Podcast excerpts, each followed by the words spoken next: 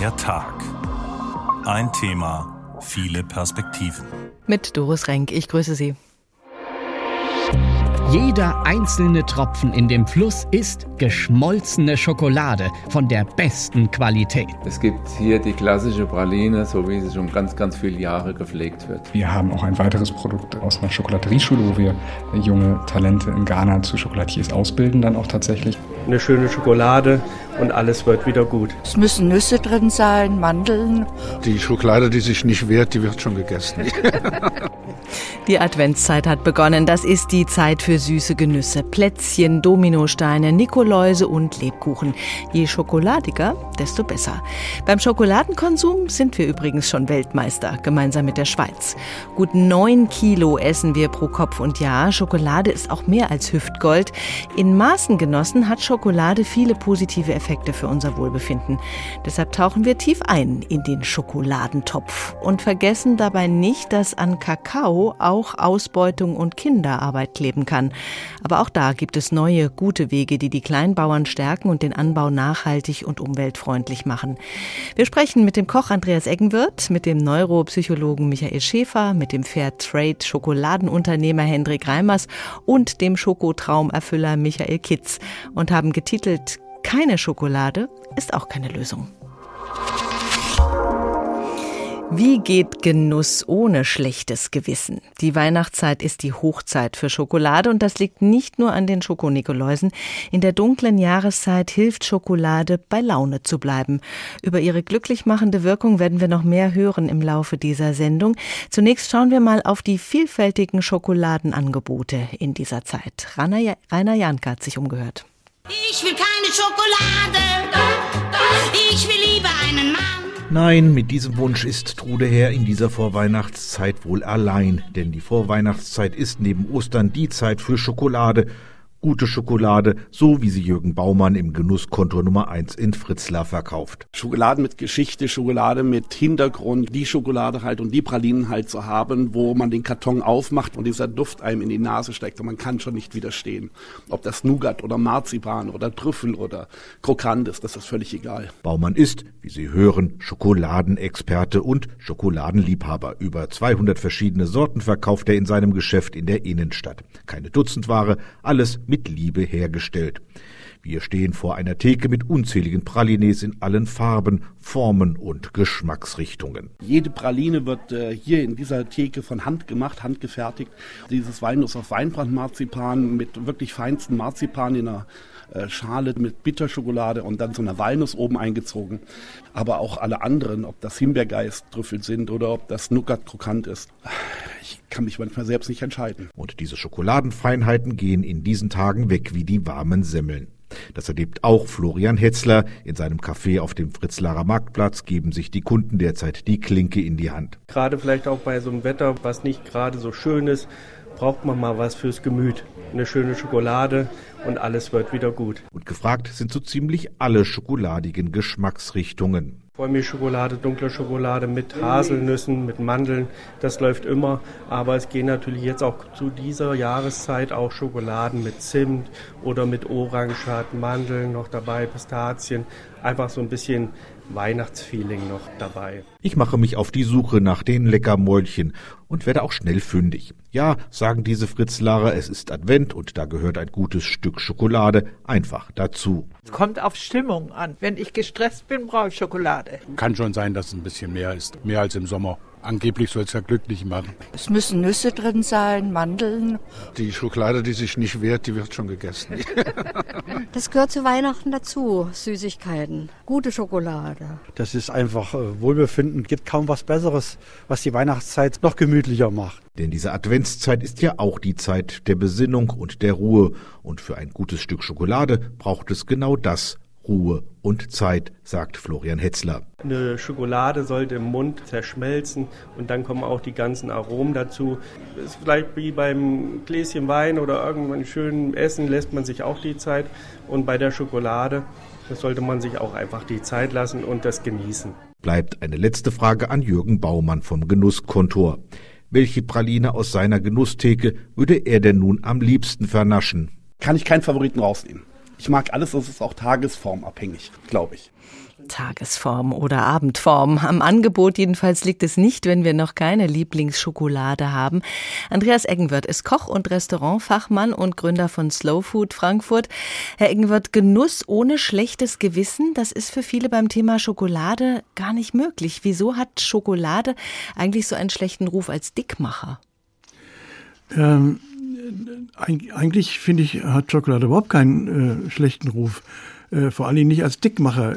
Er hat, wenn man das etwas markanter sehen würde, würde man sagen, Schokolade hat einen guten Ruf, nämlich es macht äh, glücklich und süchtig. Hm. Wenn man zu viel davon isst, macht es vielleicht auch dick, aber äh, dunkle Schokolade sowieso auch weniger als helle. Sie haben einen ganzen Teller aufgebaut für uns mit verschiedensten Farben der Schokolade und jetzt nicht, weil die eingefärbt wären, sondern rein vom Kakaogehalt her ergibt sich da ganz unterschiedliche Färbung bis zur hundertprozentigen, die ist ja wirklich fast schwarz. Was haben Sie alles mitgebracht? Also ich habe einmal Milchschokolade mitgebracht. Das ist das Erfolgskonzept überhaupt in der Schokoladenherstellung. Damit wurde Schokolade dann wirklich weltberühmt. Äh, und äh, hier sollte man immer darauf achten, dass diese, wenn ich Milchschokolade kaufe, dass sie mindestens 32 Prozent Kakaoanteil haben soll. Das ist auch das Mindestmaß für eine gute Schokolade. Ich habe dabei eine Fairtrade gehandelte von einem Discounter. Und hier muss ich einfach mal eine Lanze brechen und sagen, äh, die war sehr günstig für 1,29 oh, mhm. die Tafel, äh, 100 Gramm. Und ähm, äh, deswegen muss sie nicht schlecht sein. Also worauf muss man denn achten, wenn man auf die Zutatenliste schaut? Was sollte da drin sein und was nicht? Also auf jeden Fall natürlich der Kakaoanteil bei der Vollmilchschokolade, wie ich schon sagte. Und dann äh, auf keinen Fall Palmöl. Auf keinen Fall äh, irgendwelche äh, nicht, äh, und jetzt beim Fairtrade ist es eh sowieso alles biologisch, das muss äh, nachweislich äh, drin sein. Und dann natürlich, äh, ähm, Moment, Lecithin soll auch nicht Lecithin, drin sein, ne? Nö, ja, manchmal, manchmal hat man Lecithin mit drin, aber das ist nicht sehr viel. Hier geht es eigentlich darum, dass man auch Haselnüsse und Mandeln können drin sein, Erdnüsse können drin sein und äh, die Schokolade. Und jetzt kommt noch etwas ganz Wichtiges. Sie soll nicht dick und klobig sein, mhm. sondern wenn es eben geht, feine Tafeln, weil sie schmelzen schöner im Mund. Aha. Also dünne Täfelchen sind beliebt äh, für den Genuss.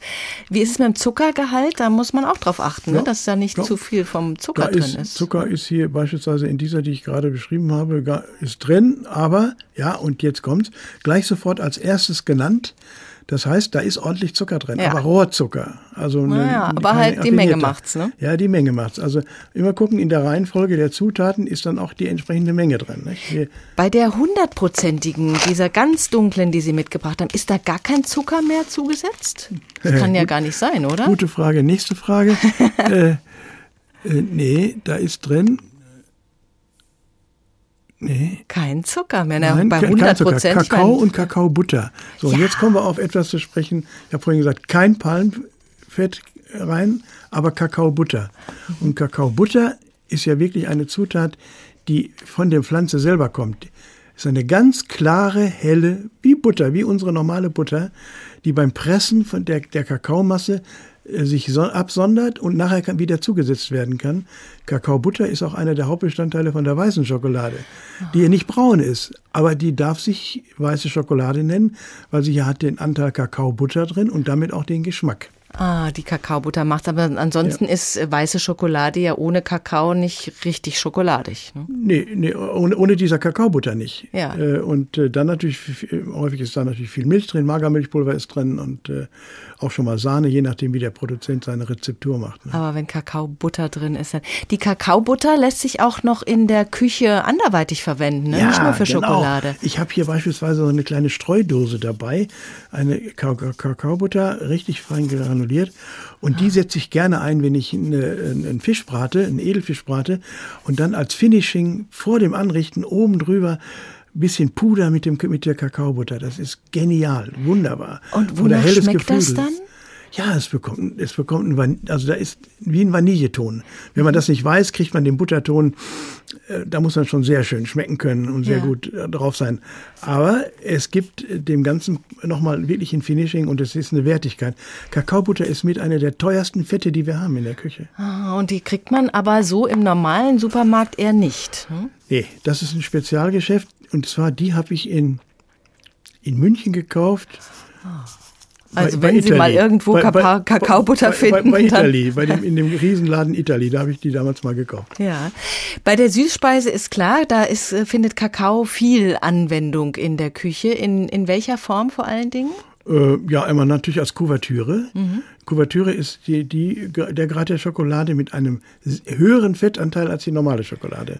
Nämlich über 30 Prozent, 31 Prozent in der Regel. Und diese Kuvertüre ist immer zum Überdecken. Also wenn man jetzt einen Schokoladenkuchen machen will und der wird mit Schokolade eingema- ein, äh, eingehüllt oder Pralinen, Plätzchen und so weiter, da nimmt man Kuvertüre, weil das ist dann, das glänzt dann auch schön und Mhm. es hält sich. Und es funktioniert auch mit einer normalen Tafel Schokolade nicht so gut. Nein, da muss man dann auch, auch ein bisschen Fett noch zusetzen. Dann geht das. Ah, also wenn man noch ein bisschen Butter mit Ja, reinschmelzen ja, lässt, dann funktioniert es auch mit normaler Aber Schokolade. bitte keine, da muss man pflanzliche Fette nehmen. Wenn es eben geht, keine.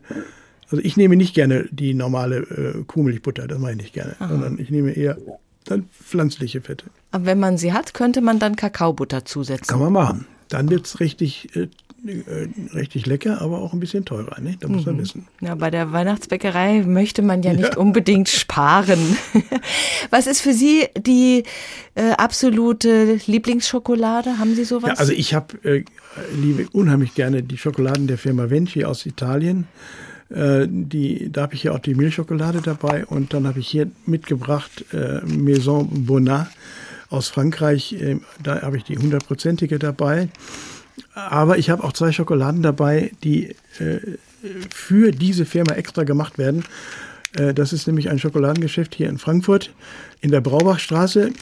Da wir ja im Hessischen Rundfunk äh, keine äh, Werbegebühren einnehmen in dieser Sendung, sage ich natürlich auch nicht den Namen, aber das reicht wohl schon. Ja, wir haben ja Und so die viele haben Sendungen. Für äh, diese, für diese Firma extra eine eigene Schokoladenkomposition gemacht und die wird auch nur für diese Firma verkauft.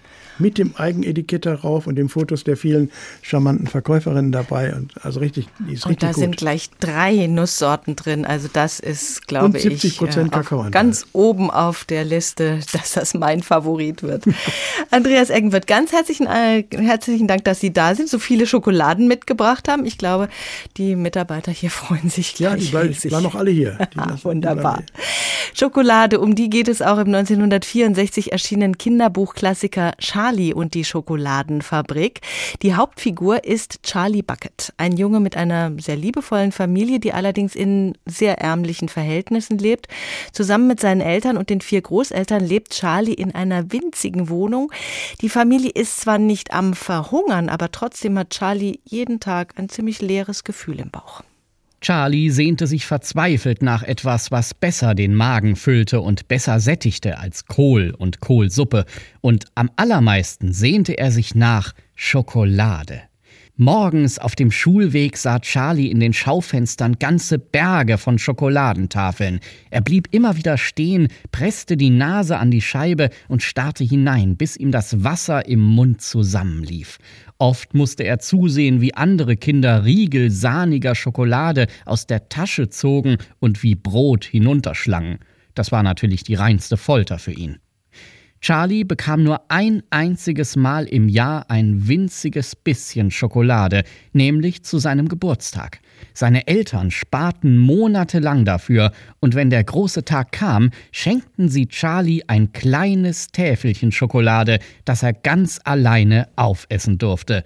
Und an jedem wunderbaren Geburtstagsmorgen legte Charlie seine Schokolade in ein Holzschächtelchen und hütete seinen Schatz, als wäre es pures Gold.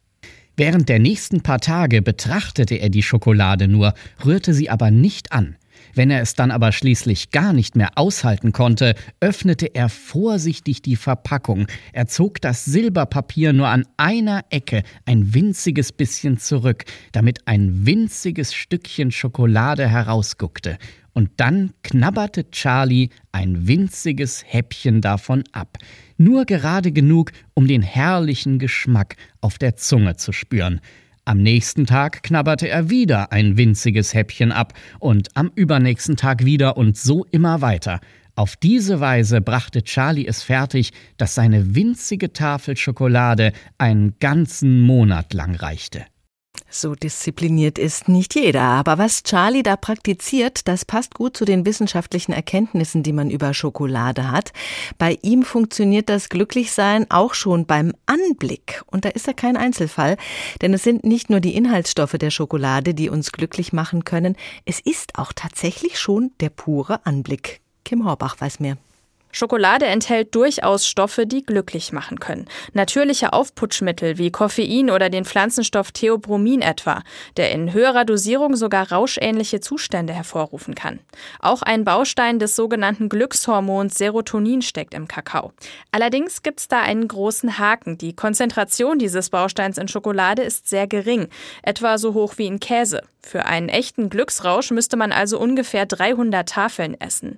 Streng wissenschaftlich ist also kaum was dran an dem Spruch, Schokolade macht glücklich. Aber sie kann uns trotzdem trösten und unsere Stimmung verbessern. Schokolade hebt die Laune, weil wir erwarten, dass sie so wirkt. Das ist Psychologie nach Pavlovscher Manier. Wer seit Jahren Schokolade mit positiven Gefühlen verbindet, der kann tatsächlich durch ein Stück davon bessere Laune bekommen. Bei echten Schokoliebhabern springt das Belohnungssystem im Gehirn sogar schon beim bloßen Anblick von Schokolade an. Bei Menschen, denen Schokolade nicht besonders wichtig ist, passiert dabei nichts. Haben Sie das Wort Comfort Foods schon mal gehört? Lebensmittel, die uns glücklich machen, die uns in unsere Komfortzone bringen. Schokolade ist ein Top Comfort Food, denn Schokolade ist bei vielen das Mittel der Wahl, um in stressigen Situationen besser klarzukommen. Im März kam dazu eine Studie heraus, über die Volker Mrazek damals direkt berichtet hat. Wer wäre nicht nervös, wenn er einen Vortrag auf einem großen Ernährungskongress halten müsste? So wie Katrin Gemesch, die Doktorandin und Ernährungswissenschaftlerin von der Technischen Universität München, referierte über das, was wir bei Stress so alles in uns hineinstopfen und war selbst in Versuchung. Ich bin wirklich ein Stressmehresser. Und dann geht's natürlich los mit Süßigkeiten, mit Snacks. Das sind auch so typische Comfort Foods, wie man sie nennt. Also Lebensmittel, die bevorzugt bei Stress konsumiert werden, weil sie zu Stresslinderung führen sollen. Seltsam, aber wahr. In Deutschland gab es bisher keine größere Studie zum Futter für die gestresste Seele, wie man auch sagen könnte, obwohl doch die meisten unter Stress leiden. Ein Forschungsteam der TU München schließt diese Lücke jetzt mit einer Online-Befragung. Über 1200 Frauen und Männer aus dem ganzen Land nahmen daran teil. Da haben wir eine Auswahl von Comfort Foods den Leuten praktisch als Liste vorgegeben und die mussten dann angeben, wie häufig sie das konsumieren bei Stress. Und da lag ganz weit vorne die Schokolade. Gleich danach kam Kaffee und dann kam ganz lange nichts. Und dann kam als drittes Kekse. Auf den hinteren Plätzen und nur selten genannt schließlich noch Kartoffelchips, Cracker und Kuchen. Fast jede oder jeder zweite nannte Schokolade als favorisiertes Stressfutter. Eine so deutliche Präferenz für das Kakaoprodukt hatte Christina Holzapfel nicht erwartet. Auch sie Ernährungswissenschaftlerin an der TU München. Schokolade passt auf jeden Fall perfekt ins Schema. Zu den Comfort Foods gehören vor allem energiereiche, fett- und zuckerreiche Lebensmittel, das hängt damit zusammen, dass letztendlich durch eine stressige Situation der Cortisolspiegel steigt und dadurch auch der Appetit angeregt wird und dann eben vor allem auf diese Comfort Foods zugegriffen wird, die eben dann auch eine entsprechende Belohnungsreaktion auslösen. Ein anderer stressgesteuerter Effekt ist aber eher unerwünscht, die Zunahme des Körpergewichts durch das Futtern solcher Kalorienbomben, die unter Cortisoleinfluss noch besser verstoffwechselt, also in Fettpolster umgewandelt werden. Auch bei Kaffee habe fast die Hälfte der Befragten ein Kreuz im Fragebogen gemacht, sagt Katrin Gemeschi. Eigentlich gilt Koffein ja als Wach- und Muntermacher, der den Schlafreiz im Gehirn unterdrückt. Bei Stress, da steht man unter Strom, man weiß, man muss irgendwo aufmerksam sein, damit einem nichts entgeht, damit man nichts falsch macht. Und Da kann ich mir gut vorstellen, dass Kaffee, manche tun vielleicht noch ein bisschen Zucker rein oder vielleicht noch ein bisschen Sahne, dass das ein beliebtes Comfortfood ist. Die Ernährungswissenschaftlerinnen raten nicht per se von Schokolade als Stresskost ab. Wenn es bei einigen Stückchen dann und wann bleibe, sei das unbedenklich, sagt Christina Holzapfel. Allerdings sind sehr viele Menschen heutzutage unter Stress und nachdem wir auch ein großes Adipositas-Problem in Deutschland haben. Also eine starke Verbreitung von Übergewicht und Fettleibigkeit in der Gesellschaft. Ist diese Situation ernst zu nehmen, gerade auch vor dem Hintergrund der Covid-19-Pandemie und man sollte auf jeden Fall den betroffenen Personen Tipps und Tools an die Hand geben, um das Stressessen zu minimieren und zu verbessern. Also, dass Schokolade beliebt ist, auch bei Stress, dafür hätte es eigentlich keine extra Studie gebraucht. Das ist sozusagen ein Allgemeinplatz. Die Frage ist, wie wirkt die Schokolade und warum? Darüber spreche ich mit Professor Dr. Michael Schäfer, Professor für Neuropsychologie an der Medical School in Berlin. Guten Abend, Herr Professor Schäfer. Hallo, Frau Renk. Bleiben wir noch mal beim Thema Stressessen. Wie funktioniert das? Warum senkt Schokolade unser Stresslevel? Ja, Schokolade ist schon was Tolles. Also wenn wir Schokolade essen, ähm, fühlen wir uns oft ganz äh, ja, verändert, oftmals ein bisschen besser, weniger Stress empfinden wir und äh, viele sagen auch, dass wir so ein bisschen glücklicher auch werden durch Schokolade. Was ist da dran? Tatsächlich ist in der Schokolade ähm, sind verschiedene Stoffe drin, zum Beispiel auch ein Stoff, der Tryptophan heißt und Tryptophan ist ein Stoff, den wir im Körper nicht selbst herstellen können, sondern der von außen zugeführt werden muss. Und Tryptophan ist eine Vorstufe, der unser Körper dann zu ähm, Serotonin verarbeiten kann. Und Serotonin ist ein Botenstoff im Gehirn, ein Neurotransmitter, der tatsächlich äh, uns glücklich macht, der wirklich äh, sozusagen ein Glücksneurotransmitter, auch ein Glückshormon ist. Von daher ist da tatsächlich was dran, dass Schokolade Stress reduziert und uns glücklicher macht.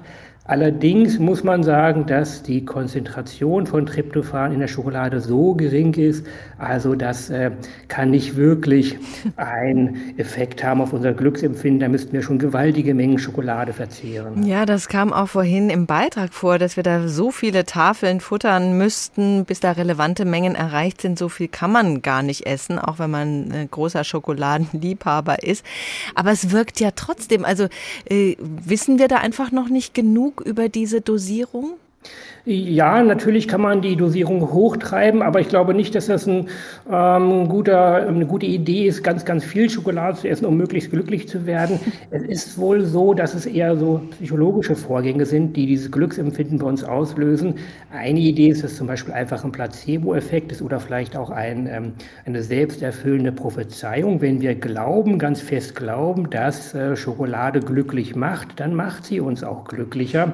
Solche Effekte zum Beispiel werden tatsächlich tatsächlich diskutiert. Es gibt ja viele süße Produkte, aber so mancher wird das auch kennen. Wenn man Lust auf Schokolade hat, dann muss es auch Schokolade sein. Dann hilft es nicht, Rosinen zu knabbern oder Gummibärchen. Warum gerade Schokolade? Ja, diese Stoffe, die in der Schokolade drin sind, also Tryptophan ist auch in vielen anderen Nahrungsmitteln drin, ähm, auch Zucker haben wir in vielen anderen Nahrungsmitteln ja drin, aber ähm, Schokolade ist schon speziell vielleicht, weil es uns so sehr an viele Dinge erinnert, die wir eben mit äh, einem Glücksempfinden verbinden. Also Schokolade ist ja ganz, ganz äh, stark mit äh, weihnachtlichen Gefühlen verbunden oder auch mit äh, Oster, ähm, ja, ähm, Ereignissen und das scheint doch bei vielen von uns äh, Erinnerungen hervorzurufen, die wir mit Glück und mit Wohlbefinden assoziieren. Und über diese Schiene scheint tatsächlich Schokolade vor allen Dingen zu wirken. Da spielt wahrscheinlich auch der Geruch eine große Rolle. Ja, der Geruch von Schokolade spielt sicherlich auch eine große Rolle. Geruch, Geschmack ist ja sehr, sehr eng zusammen und äh, unser Geruchsempfinden ist ja eigentlich einer der ältesten Sinne, den wir evolutionär überhaupt herausgebildet haben. Von daher ist das natürlich eben auch ein ganz äh, besonderes, ganz besonders starker äh, Reiz für uns. Hm, gerade rund um Weihnachten sind ja die Gerüche sowas sehr einprägsames, gebrannte Mandeln, Weihnachtsmarkt, solche Verbindungen.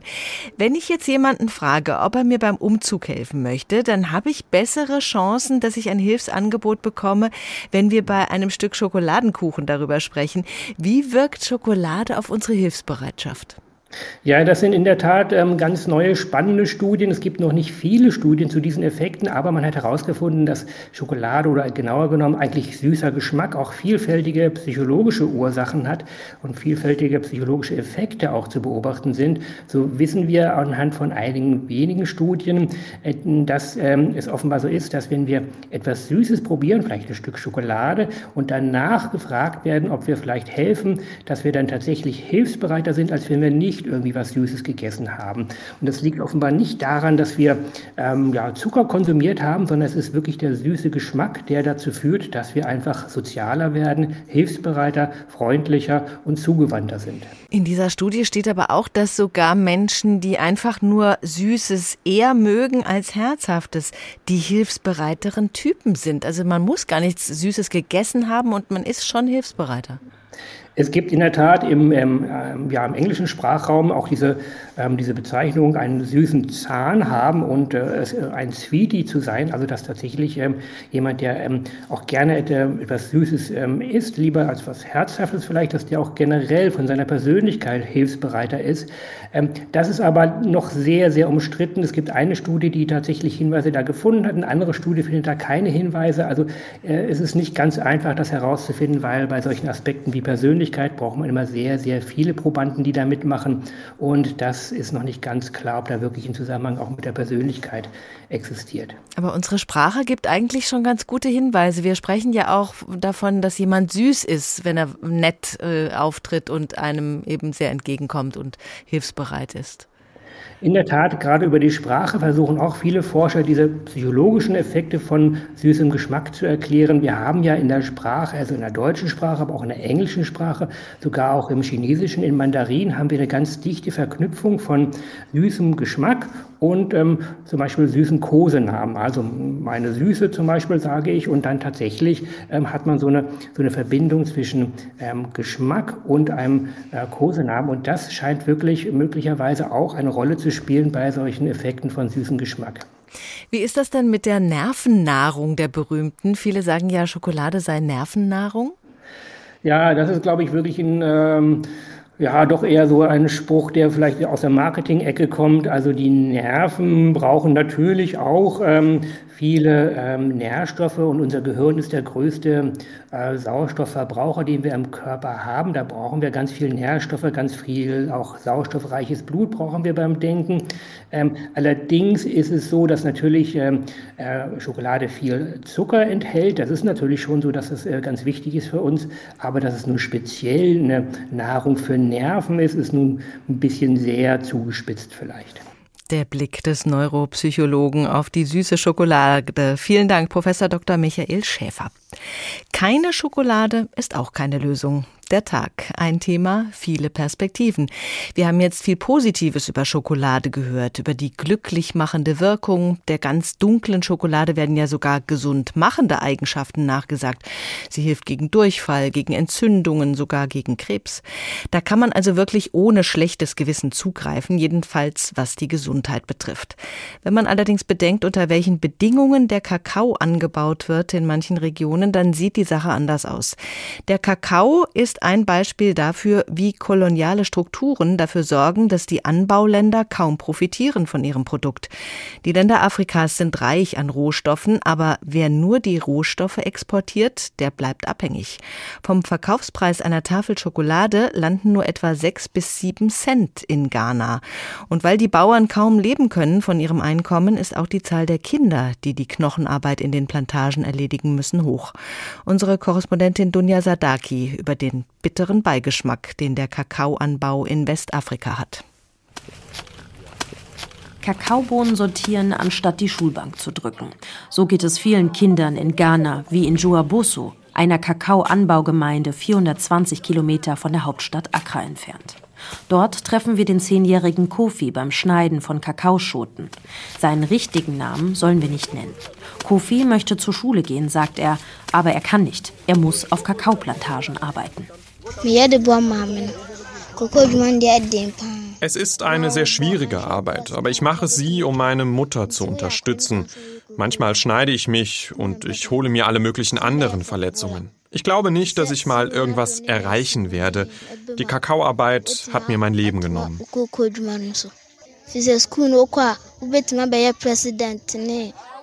In unmittelbarer Nähe trägt ein Zwölfjähriger einen schweren Sack, gefüllt mit Kakaobohnen. Er war noch nie in der Schule, erzählt er. Die Arbeit tut mir nicht gut. Ich bin so erschöpft, dass ich nachts nicht einmal mehr einschlafen kann. Ich glaube nicht, dass ich mit dieser Arbeit eine gute Zukunft habe. Laut Studien der vergangenen Jahre arbeiten rund 1,6 Millionen Kinder zwischen 5 und 17 Jahren in der Kakaoproduktion in Ghana und der Elfenbeinküste. Viele davon unter besonderen Gefahren, zum Beispiel nachts mit scharfen Werkzeugen oder sie sind Pestiziden ausgesetzt. Die Bilanz der Studie ist bitter. Der Gesamtanteil der Kinderarbeit hat demnach in den letzten zehn Jahren sogar zugenommen, parallel zur gestiegenen Kakaoproduktion. Fifi Boafo ist vom Ghana Cocoa Board, einer staatlichen Organisation, die unter anderem versucht, Kakaobauern vor zu niedrigen Preisen zu schützen. Denn die seien Teil des Problems. Nichtsdestotrotz ist er für eine lückenlose Strafverfolgung. Wir arbeiten eng mit den Sicherheitsbehörden zusammen, um sicherzustellen, dass jeder bestraft wird, der Kinder für sich arbeiten lässt und dabei erwischt wird. Als Kakaobauer sollst du keine Kinder auf deinen Plantagen einsetzen. Das haben wir durch Sensibilisierungskampagnen seit Jahren klar gemacht. Das heißt, Kakaobauern, die Kinder arbeiten lassen, wissen, dass sie kriminell handeln. Die Kakaobauern wiederum klagen, das Problem seien die niedrigen Preise. Kakaobauer Joseph Addo sagt, viele Bauern hätten schlicht und einfach kein Geld, um erwachsene Erntehelfer anzustellen. Dies ist ein altes Problem. Wir wollen unsere Kinder gar nicht arbeiten lassen. Wir wollen lieber, dass sie zur Schule gehen und dann in die Landwirtschaft gehen. Kakaobauern erhalten keine Unterstützung für den Einsatz von Technologie. Also greifen sie auf die Hilfe ihrer Familien zurück, einschließlich der Kinder. Es ist bedauerlich. Menschenrechtsorganisationen prangern seit Jahren an, dass große Schokoladenhersteller wie Nestle oder Mars schon längst Kinderarbeit in ihren Lieferketten hätten abschaffen können. Auch Produktionsländer wie Ghana zeigen mit den Finger auf die Schokoladenindustrie. Diese versuche seit Jahren eine eigentlich eingeführte Prämie von rund 400 US-Dollar pro Tonne für die Kakaobauern mit Tricks zu umgehen. Vertreter der Schokoladenbranche behaupten hingegen, es habe bereits deutliche Fortschritte gegeben.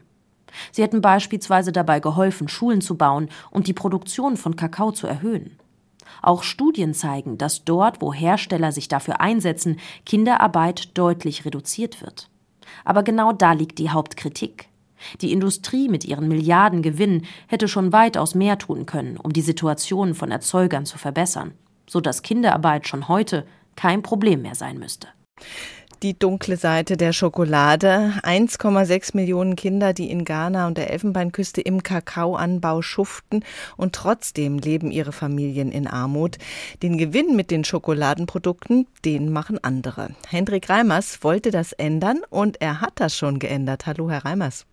Ja, hallo, freut mich. Servus. Ihre Firma heißt Fair Afrik. Was läuft dort anders als üblich? Das ähm, äh, große Geld im Schokoladen- und Kakaogeschäft wird tatsächlich bei der Verarbeitung bei den äh, Markeninhabern verdient, die aus den Kakaobohnen Schokolade machen. Also ich erkläre das immer so, ein Kilo Kakao, wenn er aus Westafrika Richtung Europa äh, verschifft wird, ähm, kostet irgendwo so um die zwei Euro das Kilo.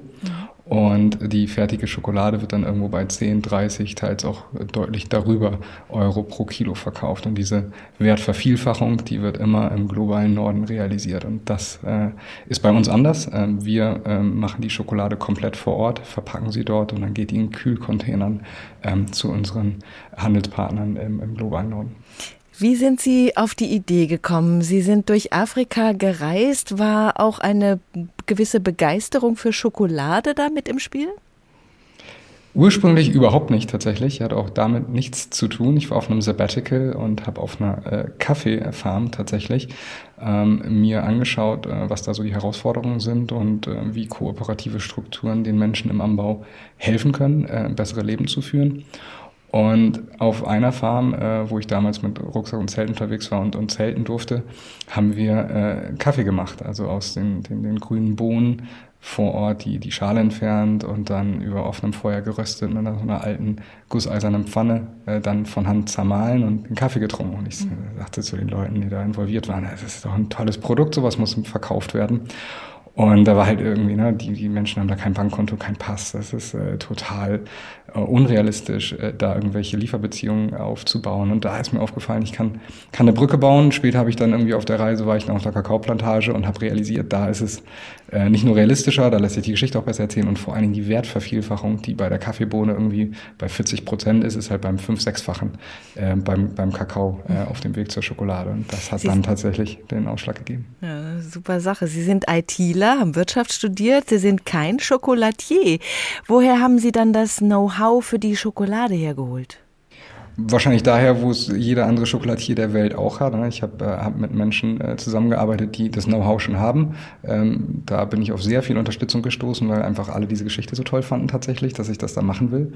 Und viel kann man sich natürlich auch irgendwie ähm, beim, beim Machen einfach ausprobieren, aneignen. Ich äh, sage nicht, dass die erste Schokolade, die wir gemacht haben, die beste war, die, die es je gab. Ne? Ähm, wir haben da sicherlich auch viel gelernt. Ähm, aber ja, äh, mittlerweile produzieren wir vor Ort in der Fabrik mit genau dem gleichen Equipment, wo auch in Deutschland oder in der Schweiz oder in Belgien Schokolade mit produziert wird. Sie haben mal gesagt, wenn Sie gewusst hätten, worauf Sie sich mit dem Aufbau dieser Schokoladenproduktion in Ghana eingelassen haben, dann hätten Sie es vielleicht nicht gemacht. Was hätte Sie denn abgehalten mit dem Wissen? Das ist eine gute Frage, ja. Also äh, die Kakaowelt lebt in sehr kolonialen Strukturen. Ähm, das und, und generell sind, sind diese, diese, diese Lieferbeziehungen zwischen Afrika und dem globalen Norden halt Rohstoffe raus und Fertigprodukte rein. Und es gibt halt sehr, sehr wenig äh, Produktionskapazitäten in diesen Ländern. Ähm, es gibt äh, dementsprechend natürlich wenig Zuliefererbetriebe, die einem helfen, das aufzubauen. Und ähm, ja, es ist, es, ist, es ist an sich ein relativ gesättigter Markt, Schokolade. Da neu reinzukommen in einer neuen Geschichte, ähm, ist sehr, sehr viel Arbeit. Gleichzeitig eine, eine Fabrik aufzubauen, die zu betreiben, durchzuzertifizieren, in Westafrika, ähm, wo wir da komplette Pionierarbeit leisten, alleine damit sind, für jemanden, der nicht vom Fach ist und äh, ja, wie nicht vermögend äh, damit angefangen hat, sondern einfach die Idee hatte und sich das langsam aufgebaut hat. Das ist ein, ein sehr steiniger Weg insgesamt. Und ich glaube, da haben wir auch sehr viel Glück gehabt und vor Dingen tolle Menschen gefunden, die das mit unterstützt haben. Ja, wir haben aus unserer Kundschaft äh, sind viele zu Geldgebern geworden. Wir sind mehrere hundert äh, Co-Owner, die sich an der Sache beteiligt haben und, und das Unternehmen steht auf damit ganz, ganz vielen verschiedenen eigenen Füßen. Ähm, ja, und äh, das war ein sehr harter Weg. Fair Afrik äh, hilft gegen die Armut der Kakaobauern mit diesem Produkt, was vor Ort hergestellt wird, die fertige Schokolade. Bei Ihnen gibt es keine Kinderarbeit. Gehen die Kinder der Eltern, die bei Ihnen arbeiten, dann auch wirklich in die Schule?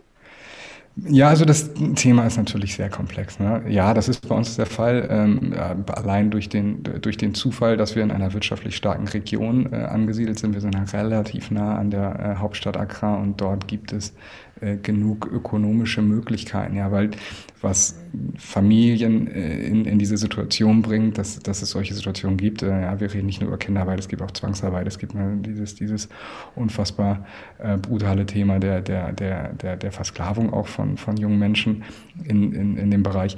Das alles ist natürlich durch Armut in, induziert. Und ähm, das, ist, das ist die extra Motivation bei uns, da ein Leuchtturmprojekt zu sein und zu zeigen, hier, wir, wir schaffen Arbeitsplätze, ja, wir bringen mehr Einkommensmöglichkeiten ins Land, wir bauen eine Zuliefererindustrie auf. Ähm, unser Marketingteam ist in, äh, in, in Ghana äh, zum Teil, wo wir Arbeitsplätze schaffen. In IT haben wir jemanden in Ghana, äh, wo, wo, wo auch das deutsche Team unterstützt. Und all diese Arbeitsplätze ähm, bringen eine Dynamik rein, ähm, die gegen Armut wirkt und die, die Chancen und äh, Möglichkeiten für die Menschen vor Ort mit sich bringt. Und damit sollen solche, gehen ganz automatisch ähm, solche Phänomene oder solche Symptome von Armut ähm, wirken. Natürlich arbeiten wir sehr eng mit unseren Farmerinnen und Farmern zusammen. Wir haben Projekte, wo wir auch Interessierte auf die Farm bringen. Ähm, die können dort übernachten und wirklich mit den Leuten verstehen, was sind so die Herausforderungen. Äh, wir zahlen Prämien, wir arbeiten mit, über Training mit einer Partnerkooperative mit den Menschen zusammen. Und am, am Ende des Tages, ja, wir, versuchen einfach kreativ zusammenzuarbeiten und fragen, was können wir noch tun. Ja? Und äh, wir haben jetzt angefangen, ähm, einfach Lebensmittel von unseren äh, ja, Partnerbetrieben zu kaufen, die wir in unserer Kantine dann äh, an unsere Mitarbeitenden quasi nutzen, um, um da dieses Mittagessen äh, zu, zu, zu machen. Jetzt kann ich mir vorstellen, dass viele, die das hören, denken, ey, das möchte ich auch kaufen. Wo kann man denn Fair Afrik Schokolade kaufen? Also online natürlich, ähm, bei uns im Online-Shop, das ist, äh, sag ich mal, europaweit verfügbar. Und ähm, ansonsten, also wir sind in vielen Bio-Läden vertreten, also Bio-Company, äh, Basic, Dance äh, und ausgewählt im, in Edekas, äh, Revis auch und so weiter. Man kann bei uns auf der Website, gibt es einen Store-Locator, da kann man sich auch alle Läden in seiner Nähe anschauen. Also wir sind auch in vielen Unverpackt-Läden, wir sind in sehr vielen Weltläden äh, vertreten. Und ähm, wir haben auch ein weiteres Produkt aus einer Schokolaterieschule, wo wir junge Talente in Ghana zu Schokolatiers ausbilden dann auch tatsächlich und handgemachte Spezialitäten vertreiben. Äh, die, die Brand heißt Amanasi und äh, die ist online äh, nur verfügbar, aber da gibt es auch Pralinen und andere besondere Schokoladen. Das klingt toll. Essen die Menschen in Ghana denn jetzt auch die Schokolade, die sie herstellen? Tatsächlich sind wir ein Freihandelszonenunternehmen und dürfen oder durften vor Ort nicht wirklich verkaufen. Äh, und haben da sehr viel Ärger für gekriegt äh, von der Lokalbevölkerung. Äh, irgendwie so nach dem Motto Proudly Made in Africa, aber dann nur für Export. Und haben, haben äh, letztes Jahr eine Tochtergesellschaft lokal gegründet, die die Produkte quasi offiziell importiert. Und äh, mittlerweile ja, bauen wir uns in Ghana tatsächlich, also wirklich äh, läuft sehr gut. Und ja, wir, wir sind vor Ort, es ist sonst nur importierte Schokolade in, in dem Premium-Bereich, in dem wir unterwegs sind, qualitativ verfügbar und ja, wir kosten da genauso viel wie eine Rittersport oder eine Lind, ähm, wo wir hier in Deutschland äh, einen viel höheren Preispunkt haben, allein wegen, äh, wegen Bio und den hochwertigen Kakaobohnen, die wir einsetzen. Und äh, da haben wir natürlich, äh, haben wir offene Türen, die wir da einrennen sozusagen und eine riesen Fangemeinschaft mittlerweile. Eine ganze Schokoladenfabrik in Ghana, das Projekt von Hendrik Reimers. Ganz, ganz herzlichen Dank für die Einblicke. Herr Reimers, kennen Sie das Buch Charlie und die Schokoladenfabrik? Ja. Mhm, da hören wir jetzt wieder rein. Zweite Folge. Alles klar, viel Spaß dabei. Sie schauten hinunter in ein liebliches grünes Wiesental, durch das sich ein breiter, brauner Fluss schlängelte. Etwa in der Mitte des Tales ragte eine steile Felswand auf, über die ein gewaltiger Wasserfall herabdonnerte, in gishtsprühende und wild wirbelnde Strudel hinein. Neben dem Wasserfall, und das war der verblüffendste Anblick, hing eine Menge dicker Glasröhren von irgendwo hoch oben an der Decke in den Fluss hinunter, und sie saugten das braune, schlammige Wasser aus dem Fluss auf und leiteten es, der Himmel mochte wissen, wohin. Schaut euch das an. Herr Wonka zeigte mit dem goldenen Knauf seines Spazierstocks auf den breiten braunen Fluss und hüpfte vor Begeisterung auf und ab. Das ist Schokolade. Jeder einzelne Tropfen in dem Fluss ist geschmolzene Schokolade von der besten Qualität, von der allerbesten Qualität. Genug Schokolade, um sämtliche Badewannen im ganzen Land zu füllen. Und auch noch sämtliche Schwimmbäder. Ist das nicht großartig? Und schaut euch meine Röhren an. Sie saugen die flüssige Schokolade auf und leiten sie in die anderen Räume der Fabrik, wo sie verarbeitet wird. Tausende von Litern in jeder Stunde, meine lieben Kinder. Tausende und Abertausende von Litern. Der Wasserfall ist sehr wichtig. Er rührt die Schokolade um und schlägt sie und macht sie leicht und schaumig. Keine andere Schokoladenfabrik auf der ganzen Welt lässt ihre Schokolade von einem Wasserfall mixen. Aber es ist die einzig richtige Methode, die einzige. Schokolade angerührt von einem Wasserfall. Das ist Fiktion in der Geschichte Charlie und die Schokoladenfabrik von Roald Dahl. In der Realität gibt es höchstens Schokoladenbrunnen, unter die man Obststückchen halten soll, aber für solche Genüsse muss man schon sehr schokoladenverrückt sein. Bei den Azteken waren Kakaobohnen mal Zahlungsmittel. Der Mensch hat die anregende Wirkung der Bohnen schon immer geschätzt. Die Zuckerzugabe, die kam erst später, die Cremigkeit von Schokolade, die wurde erst viel später entdeckt. Wir haben Lars Hofmann losgeschickt, um uns einen Überblick zu geben über das große Geschäft mit der Schokolade und er hat seine Recherchen in einer hessischen Konfiserie begonnen. Bäckermeister Heinz Lautenschläger geht aus seiner Backstube im südhessischen Babenhausen eine Etage höher und macht eine unscheinbare Tür auf. So, da haben wir so eine eigene Abteilung, sage ich mal. Das ist die Konfiserie. Das heißt, das ist alles, was mit Pralinen, Schokoladenarbeiten, Marzipanarbeiten zu tun hat. Jetzt natürlich die, ich habe nicht gesagt Osterhasen und die Nikoläuse, die machen wir auch alle selber. Jetzt geht es noch los mit Adventskarten aus Marzipan, Weihnachtsfiguren aus Marzipan. Also er zeigt einen Nikolausstiefel aus Schokolade. Der wird noch mit verschiedenen Pralinen gefüllt, sagt er. Alles Handarbeit.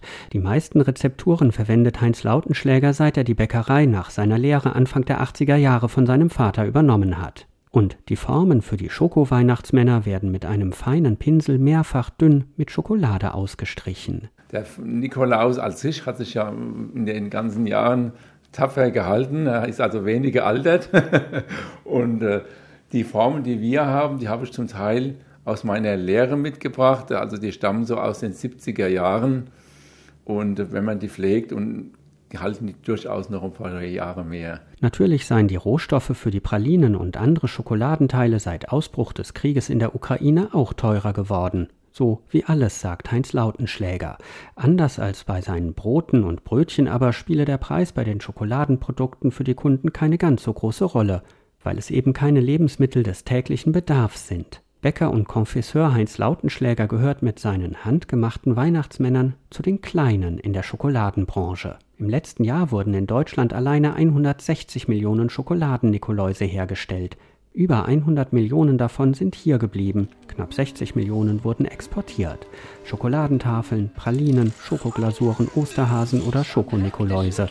Insgesamt ein Milliardengeschäft in Deutschland. Quadratisch, praktisch. Kinderschokolade. Cremige Milchfüllung. Die zarteste Versuchung, seit es Schokolade gibt.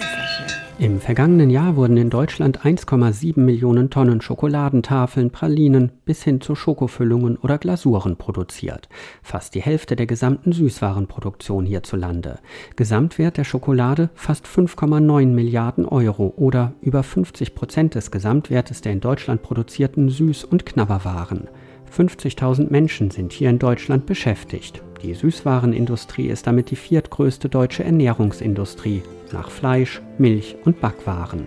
Nur an der Elfenbeinküste in den Niederlanden und Indonesien wird mehr Rohkakao verarbeitet als in Deutschland. Geprägt wird die Schokoladenindustrie hierzulande von großen multinationalen Konzernen wie Nestlé oder Ferrero, die teilweise auch hier produzieren. Milka, weil Zartes besser schmeckt. Beispiel Milka, ursprünglich Teil einer Schweizer Firma, seit über 100 Jahren wird aber auch in Lörrach produziert. Mittlerweile gehört Milka dem amerikanischen Lebensmittelriesen Mondelez. Ja, Rittersport. Etwas anders ist es bei Rittersport. Auch nach über 100 Jahren ist das Unternehmen selbstständig und in Familienhand. Jahresumsatz zuletzt über 500 Millionen Euro.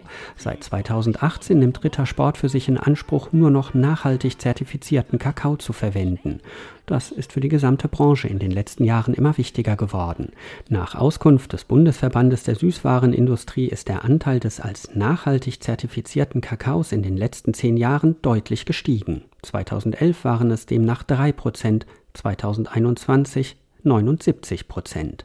Verbraucherschützer sind aber skeptisch. Bei den verschiedenen Begriffen und Siegeln müsse man immer ganz genau hinschauen, sagt zum Beispiel Wiebke Franz von der Verbraucherzentrale Hessen. Da ist das Fairtrade-Siegel auf der Vorderseite der Tafel Schokolade und der Verbraucher denkt häufiger, das ist 100 Prozent jetzt aus fairem Handel, aber es sind natürlich nur die Zutaten, die es eben aus fairem Handel gibt, wie der Kakao in der Schokolade, der Zucker zum Beispiel. Das muss aus fairem Handel sein, aber eben nicht alle Zutaten. Und je nachdem muss auch nicht immer der ganze Kakao fair gehandelt sein.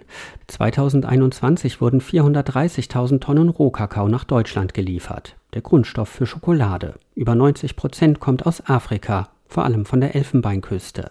Eines der wichtigsten Produkte Osterhasen. In diesem Jahr waren es 239 Millionen, die in Deutschland produziert wurden. Ziemlich genau die Hälfte wurde ins Ausland exportiert. Zurück zu Bäckermeister Heinz Lautenschläger aus Babenhausen. Alles, was er aus Schokolade macht, wird in Südhessen verkauft, sagt er in seiner Konfisserie mit der Schokoladenmasse, den Pralinen und Schokostiefeln.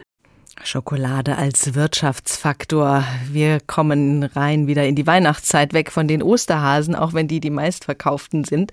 Die Nikoläuse kommen ja gleich danach. Michael Kitz ist äh, Inhaber von Michis Schokoatelier in Frankfurt und er hat es nicht weit bis zu uns ins Studio und deshalb ist er hierher gekommen, um uns von seiner Leidenschaft für Schokolade zu berichten. Herr Kitz, Sie arbeiten auch mit fertiger Kuvertüre, machen aber auch noch eine kleine Menge Schokolade wirklich selbst selbst. Wie wird denn aus diesen bitteren Bohnen dann die zart schmelzende, süße Schokolade? Ja, hallo.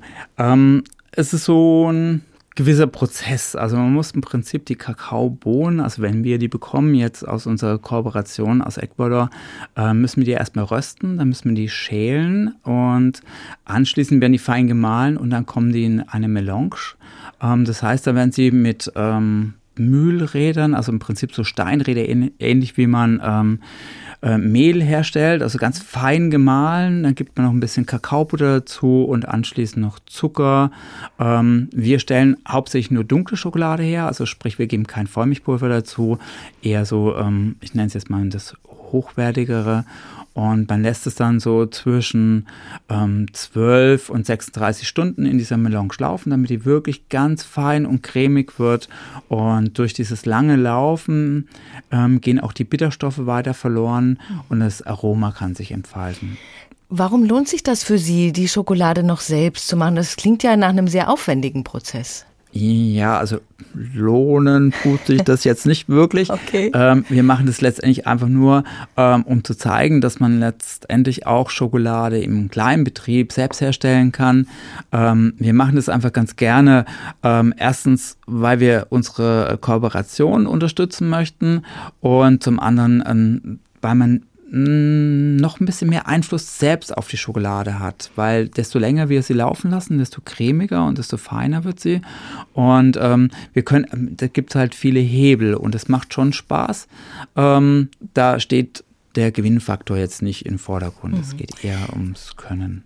Die Schokolade, die Sie verarbeiten, wo kommt die hauptsächlich her? Wir haben ja von den schwierigen Bedingungen in Ghana gehört in der Sendung. Ja, das stimmt. Also ich persönlich mag jetzt auch so Elfenbeinküste Ghana. Das ist alles so ein bisschen grenzwertig für mich persönlich. Ähm, deswegen habe ich hauptsächlich aus Südamerika unseren Kakao. Wir haben einen Kakao zum Beispiel von der äh, Vollmilchschokolade, die in Kolumbien angebaut und produziert wird. Das heißt, wir kommen direkt aus Kolumbien die fertige Schokolade so in Tropfsform. Die müssen wir dann letztendlich nochmal einmal schmelzen, temperieren und dass wir später den richtigen Glanz und Schmelz und Knack bekommen. Aber wir haben auch Kakao aus Venezuela oder eben Ecuador, ähm, der dann letztendlich ähm, von dort über Direktkakao nach, äh, nach ähm, in die Schweiz beziehungsweise ähm, ähm, importiert wird und dort verarbeitet wird. Mhm. Ähm, also genau. Sie achten auch sehr darauf, dass Sie möglichst faire Bedingungen schaffen für genau, die Händler. Genau, das ist uns eben ganz, ganz wichtig. Ich wär, persönlich war eben schon zweimal in Ecuador und wenn man einmal vor Ort war und gesehen hat, wie der Kakao angebaut wird, wie, wie, wie herzlich die Menschen dort auch sind, was die für ein Herzblut reinsetzen, um diesen Kakao ähm, anzubauen und zu verarbeiten. Also es war so toll und, und, die Erfahrung war wirklich herzlich und die waren auch damals, diese Kooperation, mit der wir da auch zusammengearbeitet haben, ähm, die hat mich eingeladen, weil sie selber auch aus ihren eigenen Kakao ein Endprodukt, also Pralinen herstellen möchten. Mhm. Und da bin ich nochmal hingefahren oder hingeflogen und wir haben zusammen Pralinen hergestellt und das das war ähm, auch wahnsinnig toll. Ähm, ich hatte damals ein bisschen, ich war ein bisschen blauäugig, ich habe vergessen, dass es dort ja sehr warm in der Amazonie ist und sehr feucht. Also sprich, unser Endprodukt war nicht so schön wie bei uns hier, aber die waren ähm, vor Ort so glücklich und es hat ihnen so viel Spaß gemacht. Und deswegen ist mir auch immer ganz wichtig, dass die Menschen vor Ort eben unterstützt werden und dass sie wirklich genügend ähm, finanzielle Unterstützung bekommen. Mhm. Ja, so große Wärme mag die Schokolade ja nicht bei der nee, Pralinenherstellung. Sie bieten auch Kurse an, da kann man bei Ihnen lernen, wie man Pralinen Pralinen herstellt. Wie ist da Ihre Erfahrung? Was äh, beeindruckt die Menschen, die dann sowas mal selbst machen, zum ersten Mal wahrscheinlich alle am meisten? Was überrascht die am meisten im persönlichen Umgang mit der Schokolade? Also am meisten überrascht sie meistens tatsächlich, ähm, wie hoch der Aufwand ist, um letztendlich aus der Schokolade, auch wenn sie da vor Ort ja letztendlich schon mal als äh, Rohprodukt fertig ist, aber daraus Pralinen herzustellen, weil es doch ein längerer Prozess ist. Und dann sind sie, also manche sind so beeindruckt, dass sie danach sagen, ähm, das war jetzt eine tolle Erfahrung, aber ich komme dann doch lieber zu Ihnen zum Einkaufen. Das ist mir zu aufwendig. Was Sie zum Verkauf auch anbieten von Pralinen her ist, ähm, was mich besonders interessiert, ein Produkt, das ist die hessische Antwort auf die Mozartkugel. Was ist denn die hessische Antwort darauf? Die hessische Antwort auf die Mozartkugel ist im Prinzip mh, hm, fast doppelt so groß wie die äh, Mozartkugel. Und wir haben einen größeren Marzipan, also beziehungsweise Pistazienmarzipankern. Und wir haben dann noch mal einen Mandelnougat außenrum und einen Haselnussnougat und dann noch mal eine Schokolade und das wahlweise weiß, fäumig oder dunkel. Michael Kitz von Michis Schokoatelier in Frankfurt. Ganz herzlichen Dank, dass Sie da waren. Wir sind der Frage nachgegangen heute, wie Genuss ohne schlechtes Gewissen geht und haben dafür, glaube ich, viele Anregungen bekommen, denn keine Schokolade ist auch keine Lösung. Wenn Sie unseren Newsletter abonnieren wollen, dann wissen Sie immer schon vorab, welche Themen wir so auf dem Schirm haben und wir sind auch für Vorschläge offen. Die Sendung Der Tag finden Sie nicht nur im Radio, sondern auch als Podcast in der ARD Audiothek. Mein Name ist Doris Renk. Guten Abend, guten Tag und viel Vergnügen mit Schokolade.